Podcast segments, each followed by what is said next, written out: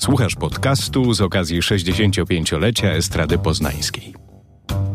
Dobrego odsłuchu. 12 edycji festiwalu Made in Chicago pod skrzydłami poznańskiej estrady.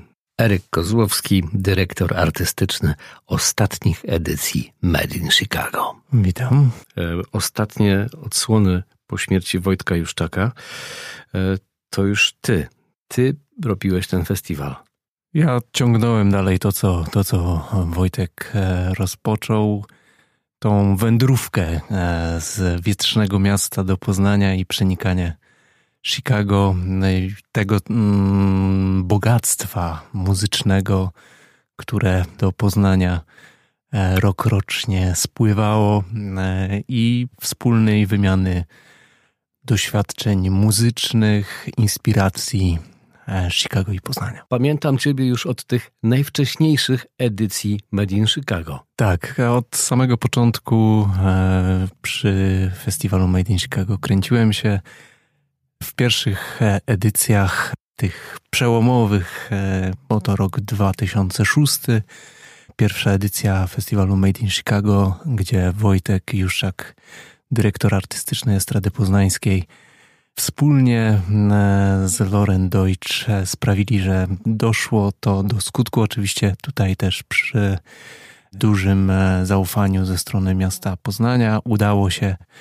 to wiekopomne i przełomowe wydarzenie wcielić w życie szalone wręcz, żeby przenieść cząstkę Chicago do Poznania i faktycznie te pierwsze edycje ja e, od strony dźwiękowej, e, technicznej, a Wojtek zapewniał cały wspólnie z Lauren e, Deutsch, szefową Jazz Institute of Chicago, jak największą dawkę jazzu z Chicago. Takiego festiwalu nie miało żadne inne miasto w naszym kraju. Takiego skupienia się na powiedzmy mm, nie tyle jednym mieście, co jednej szkole, jeśli chodzi o e, jazz. Szkole, która no później jakby stała się sławna na cały świat i cały świat jakby naśladował to, co w jazzie chicagowskim się działo. To prawda. Bardziej mainstreamowo, bardziej nowojorska, e, jeżeli już tak chcemy klasyfikować, aczkolwiek muzyka z Chicago, jazz z Chicago wyrywa się i ucieka od e, takiego szufladkowania, to faktycznie takiej, tak szerokiej prezentacji nurtu jazzu chicagowskiego nie było wcześniej e, w Poznaniu, nie było w Polsce, jak i w Europie w ogóle. E, to niewątpliwie bariera oceanu, e, jak i może popularyzacji tej gałęzi muzyki rozpoczęła się e, właśnie od festiwalu, nieskromnie mówiąc, od festiwalu Made in Chicago, bo potem Włochy, Niemcy tam e, mocno, mocno podchwycili i czy, czy Francja, muzycy i nurty chicagowskie by coraz, coraz szerzej i częściej e, pojawiały się. A, a propos samego jazzu z Chicago, no to on, on wyrywa się tym szufladkom, zarówno szkoły, jak i podejścia do klasyfikowania gatunkowego, bo tutaj jest pełen miks i miszmasz od, od awangardy, mainstreamu i tych korzeni jazzu łączonych z tym, co, co świeże z różnych naleciałości od, od bluesa, muzyki afrykańskiej, e, soulu, nawet hip-hopu czy rapu, czy, czy muzyki latynoamerykańskiej. Tutaj e, jazz Chicago totalnie zrywa z, z tym takim kategorycznym porządkowaniem scenariusza na gatunki i wyrywając się od ram i jakichś e, kajdan e, gatunkowych, stylistycznych, tworzy się zupełnie nowa, nowa e, muzyczna wartość i to jest taki tygiel, który e, wówczas kipiał i nadal kipi. To jest branie tego, co najlepsze z tradycji, z pełnym poszanowaniem tej tradycji, ale bez zamknięcia na wpływy różne i tego, co świeże. Te połączenia często spontanicznie i przypadkowo wynikające z muzycznych spotkań tworzą zupełnie nowe wartości. Wyjątkowość, moim zdaniem, tego festiwalu poznańskiego polegała też na tym, że to nie byli muzycy, którzy gdzieś e, mieli turnę po Europie. Oni przylatywali specjalnie na ten festiwal e, z Chicago, ze Stanów Zjednoczonych, tylko żeby tutaj być parę dni, wsiadali w samolot i wracali do Chicago. Dokładnie, to ponad dwudziestokilkuosobowa ekipa z, z Chicago, ale też mm, muzyków uprawiających szeroko pojęty e, jazz made in Chicago z Los Angeles, e, San Francisco czy, czy Nowego Jorku i oni faktycznie przylatywali e, i niemalże na dosłownie kilka, kilka dni i można powiedzieć, że zanim im ten jetlag minął, już wracali, ale mm, no, zostawiali tutaj bardzo, bardzo dużo w umysłach zarówno mm, publiki, jak i myślę, co zwłaszcza ważne muzyków i środowiska muzycznego w Poznaniu. Patryk e, Piłasiewicz, Made in Chicago. To dla wielu poznańskich muzyków e, było kultowe wydarzenie muzyczne w naszym mieście i wielu takich muzyków jak ty czekało na ten festiwal. No tak, to święto. Święto i można powiedzieć, to, to, to nawet nie tylko termin w kalendarzu czy jakieś wydarzenia, ale to miejsce, etos, w takim źródłowym znaczeniu, miejsce zadomowienia dla wielu ludzi. E, myślę, że od Made in Chicago zaczęło się moje myślenie, ale nie tylko moje, o Poznaniu jako takim polskim Chicago, takim ośrodku od silnej tożsamości muzycznej, której elementem jest jazz, jest improwizacja, jest spotkanie, ale innym niż, niż mainstream, takim, takim właśnie poznańskim. Niektórzy mówili, że jest to najmniejszy festiwal jazzowy w naszym kraju, e, skupiający najmniejszą publiczność, e, bo to z jednej strony była scena przy Masztalarskiej, z drugiej Blue Note, e, czasami pawilon nowej gazowni, ale tak czy inaczej ci złośliwi mówili, ale to przecież jest tylko 200-250 osób. O co wam chodzi? Jaki festiwal? Jakie wydarzenie? No, Miles Davis był jeden, a potrafił zmienić bardzo wiele, więc myślę, że tu czynnik ilościowy zupełnie nie przekłada się na zasięg, rangę y, czy, czy sposób, w jaki ta muzyka ludzi zmieniała i, i w jaki sposób się zapisała. Także. No.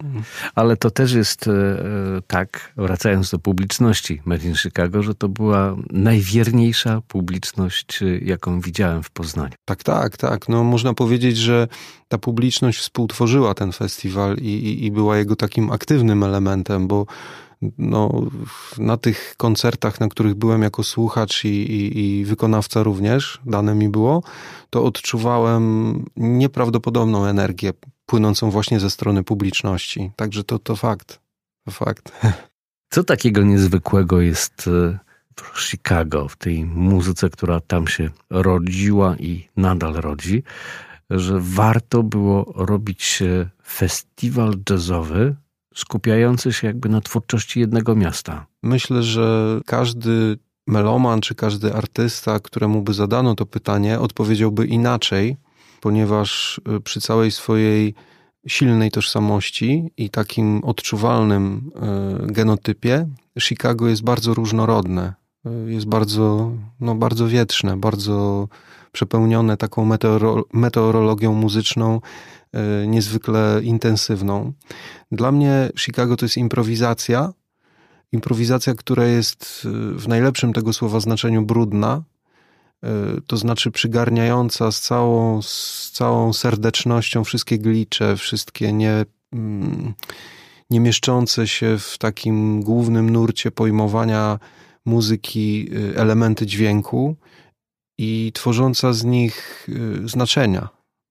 Chicago jest dla mnie miejscem, tyglem, w którym wytapia się y, wolność muzyki. Ejku, to brzmi strasznie, strasznie patetycznie, co mówię, ale, ale takim tyglem, w którym wytapia się y, głos paleta, e, sposób myślenia poszczególnych artystów.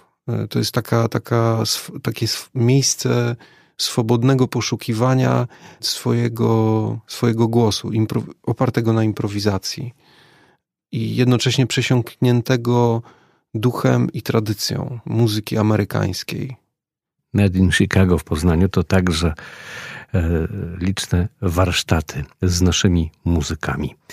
E, cały czas obserwujesz i uczestniczysz w tym świecie jazzu poznańskiego. Można w ogóle podsumować to spotkanie poznańskich muzyków i tych, którzy przyjeżdżali z Chicago na festiwal do naszego miasta, często nawet na początku, przynajmniej nie wiedząc dokładnie, gdzie ten Poznań leży, gdzie to jest i, i kogo tam spotkają, a później gdzieś ta muzyka zaczynała łączyć tych najczęściej młodych muzyków z Poznania z tymi bardziej doświadczonymi z Chicago. Tak, ten element edukacyjny, ten element takiego wzajemnego przepływu wiedzy, uczenia się od siebie, był, był odczuwalny w każdym każdym momencie trwania poszczególnych edycji festiwalu i to powodowało, że ludzie nie bali się zadawać pytań, nie bali się wątpić, kontestować, buntować się, w jakimś sensie zaprzeczać temu, co sami przynosili ze sobą. Powstawały zupełnie nowe rzeczy. I to dla mnie, y, no, człowieka wychowanego w określonej tradycji uczelnianej, akademickiej, było no, odkryciem bardzo cennym, bo utwierdziło mnie w przekonaniu, że że nie trzeba się bać wątpienia i że objawem małości e, czy takiego strachu nie jest wcale poddawanie czegoś w wątpliwość, ale uciekanie od pytań i osadzanie się w e, bezpiecznej twierdzy własnych, niewzruszonych, zabetonowanych przekonań. No, z czym często się na uczelniach różnych e, spotykamy. Ale jazz to otwarta muzyka. Mm. Teoretycznie tak, ale w praktyce y, akademickiej bywa różnie. I e, jazz w związku z tym, że jest ciągłą zmianą, ciągłym poszukiwaniem formy, ciągłą taką e, transgresją i, i, i pokonywaniem zastanych form, e, jest, no ucieka. Ludzie, ludzie nie nadążają często i, i, i za tymi zmianami i boją się ich. E, sam, i to też zaznaczyłeś, e, wystąpiłeś na tym festiwalu. Pamiętam takie jedno ważne wydarzenie muzyczne w scenie na piętrze. No proszę cię, to było jedno z najważniejszych wydarzeń w moim życiu. E, to był koncert z Likonicem, który przyjechał specjalnie po to, żeby wykonać z Nonetem Tribute to Birth of the Cool. Wzdycham, bo z rozkoszą to wspominam. Muzykę z płyty 1949 roku właśnie z Birth of the Cool. Muzykę, która mi była zawsze bardzo bliska, którą własnymi rękami przepisywałem z partytur, e, rozpisywałem, graliśmy to w różnych składach i w różnych konfiguracjach na różnych festiwalach. I, I zwieńczeniem tego była wizyta Likonica, który po raz pierwszy od 65 lat zagrał e, swoją partię tam w kilku utworach. Nie był przekonany do tego do końca, ale jak usłyszał, jak gramy, no to się przekonał i grał więcej niż y, było, było umówione, więc mm, to, no to było nieprawdopodobne, bo, bo, bo zagrałem na kontrabasie tam i nie zapomnę dwóch, dwóch momentów, kiedy Likonic podszedł do mnie, jak grałem dziarsko walking i powiedział, żebym zakręcił piec e, i wzmacniacz, bo to nie brzmi jak kontrabas i mam grać akustycznie. I tak to było takie ostre połajanie, ja to zrobiłem. A drugi moment, jak się odwrócił i uśmiechnął, jak zagrał solówkę w Move i potem po koncercie powiedział, że brzmieliśmy jak Nonet Milesa że brzmieliśmy, zaczął do nas mówić imionami. Do, do, do, do kolegi Macieja Fortuny powiedział Miles, do kolegi yy, puzonisty powiedział JJ i tak dalej. To było w ogóle, no jejku, wzruszające. No i okazało się, że ci młodzi muzycy, z jego punktu widzenia patrząc, młodzi muzycy potrafią sprostać wyzwaniu. No tak, tak. To, to dla nas wszystkich to było mocno stresujące, bo Likonic, mimo że już starszy pan, sędziwy, no to słuch fenomenalny i, i jak to się mówi w jazzowym świecie, kitu sobie nie dał wcisnąć. Więc baliśmy się, tak, baliśmy się, ale no, wynikły z tego dobre rzeczy. E, I, I, bardzo się cieszę, ilekroć wspominam to, to spotkanie, to. No to w ogóle była taka historia, że wiele lat wcześniej ja marzyłem o tym, żeby tego likonica sprowadzić. Mm, to jest jeden z, e, jedyny w tej chwili, ojejku, żebym nikogo nie pogrzebał, e, żyjący członek Nonetu, Milesa. Chyba dobrze mówię. Tam było kilka składów, musiałbym teraz spojrzeć, ale tak mi się wydaje.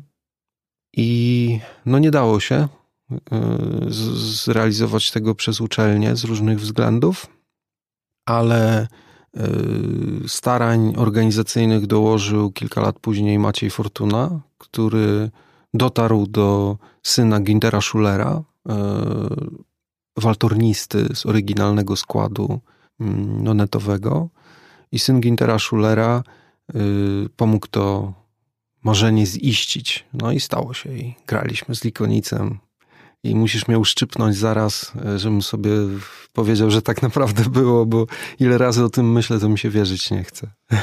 Maciej Fortuna Likonic, który pojawił się w Poznaniu, to twoja zasługa. Oczywiście, jeżeli chodzi o taką już ostatnią część, czyli bezpośrednie doprowadzenie do takiego połączenia e, Poznania z Likonicem i przekonania go, żeby w tych budżetach, które były w naszym zasięgu to zrealizować, to w części była moja zasługa, chociaż bezpośrednio to, że się udało zaprosić Likonica, to tak naprawdę Eryk Kozłowski, który stanął na głowie, dopiął rzeczy niemożliwej i doprowadził do tego, że, że ostatecznie to się stało realne. No i to oczywiście Patryk Piłasiewicz, który przez lata prowadził Nonet i prowadzi Tribute to of the Cool i który przygotował muzyków, który miał ten pomysł od bardzo dawna. On w zasadzie był pomysłodawcą. Trudność była taka, żeby Lee Konica przekonać i to bardziej nawet przekonać go do tego, żeby wykonał utwory, które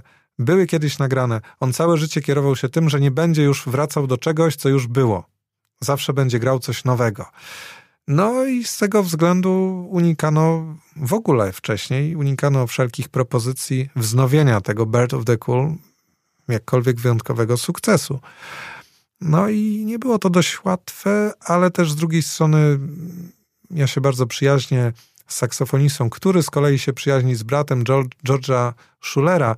I tak już yy, omawiając to od kuchni, doprowadziliśmy wspólnie do konsensusu, a George z kolei wpłynął na, na Lee Konica. I okazało się w ogóle, że Lee Konic urodził się w Chicago co też zgodziło się z całą linią festiwalu, no i ostatecznie dzięki ogromnej pracy i dobrej woli wielu osób, także Wydziału Kultury Urzędu Miasta, w osobie e, świeżo upieczonego podówczas wicedyrektora Wydziału Kultury Marcina Kostaszuka, wszyscy tak naprawdę wstawili się za tym projektem i doprowadzili do realizacji. I faktycznie było to karkołomne zadanie, bo z tego co pamiętam, to nawet koncert odbywał się kilka tygodni, no chyba dwa tygodnie przed oficjalnym startem festiwalu, więc do tego stopnia y, jakby to wszystko zostało tak zorganizowane, żeby stało się możliwe. Było takie wydarzenie specjalne, wyprzedzające, zapowiadające y, festiwal. To był podcast na 65-lecie Estrady Poznańskiej. Więcej na estrada.poznan.pl